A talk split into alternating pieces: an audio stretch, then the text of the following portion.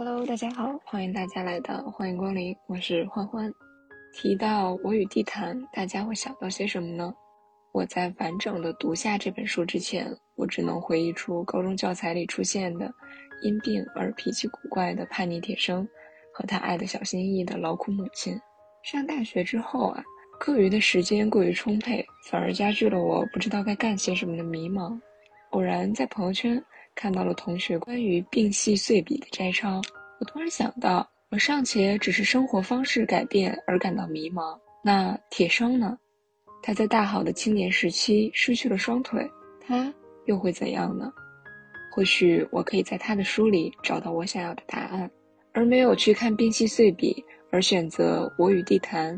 我想，或许也是那个时候，我害怕新尝试的逃避策略。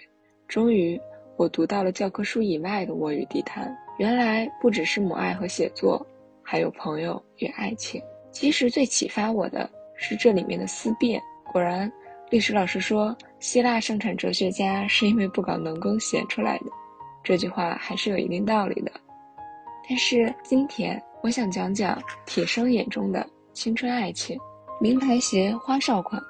我想大家的青春都有一段这样的攀比追求，家长们也一定疑惑过，什么东西这么贵，这哪儿好看了，多闹得慌。但春天是不能这样计算的。春天要的就是这个，要的就是张扬，标新立异整个春天，生命力独享风流至夏天，春风从不入睡。一个日趋丰满的女孩，一个正在成型的男子，在大雨里依偎，于大雪中相拥，他们坠入爱河，甚至偷尝禁果，可彼此近在眼前，却不知真正的对方在哪。春天还太早。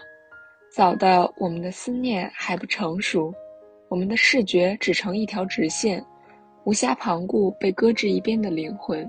尽管他们还是爱的苍白，爱的枯槁，爱的迷茫，但群山中依旧响彻着疯狂的摇滚，春风中仍然遍布着沙哑的歌喉，春风中涌动着世俗的渴望。大家爱的草率、鲁莽，毫无防备。春天的美丽也正在于此。在于纯真和勇敢，在于未通世故，受到了春风的鼓动。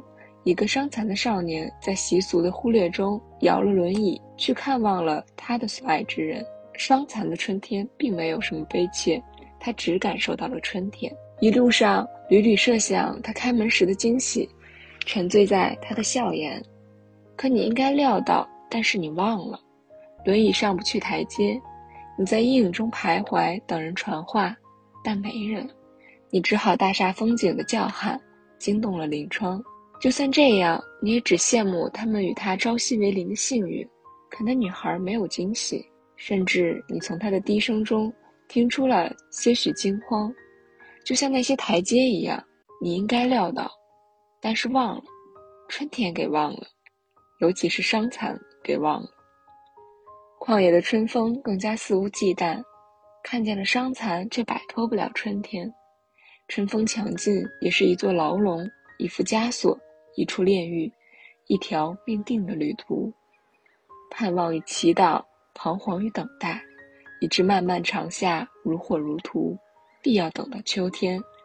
因为秋风起时，疯狂的摇滚才能聚敛成爱的语言。之后有人问过铁生，这里面像似有个爱情故事。干嘛不写下去？这就是那个爱情故事的全部。这个爱情故事好像是个悲剧。你说的是婚姻，爱情没有悲剧。对爱者而言，爱情怎么会是悲剧？对春天而言，秋天是他的悲剧吗？那结尾是什么呢？等待。之后呢？没有之后。或者说，等待的结果呢？等待。就是结果，那不是悲剧吗？不，是秋天。以上部分呢，选自《我与地坛记忆与印象二》中，比如摇滚与写作。铁生呢，在这里用春天贯穿整个青春，生命力、迷茫、勇敢，到他的困难，再到之后的秋风起。不知道大家年少的时候，心里有没有像白月光一样的存在？我是有的。我甚至会时常陷入回忆的漩涡，像铁生在书中质问那个伤残的春天一样质问自己：当初为什么没有那样做？为什么没有考虑到早该料到的事？每每想起，遗憾常伴我心。但通过这本书，通过铁生，原来那个沉醉于遗憾的夏日之后，便是成熟收获的秋天。或许年少的爱恋总被我们美化，但又有何不可？如果你也和我一样，看似清醒的看穿曾经苍白的爱恋，实则反复被他玩弄于股掌，深受其苦，那就去读一读《铁生》吧，说不定书里也有你想要的答案。月毕至此，我的白月光成为我与地坛。关于这本书内容的摘抄和我的感悟，都在同名公众号，欢迎光临，欢迎大家关注。星标不迷路，播客小森林，喜马拉雅同名请认准，欢迎光临，谢谢大家，欢迎光临，欢迎您下次光临。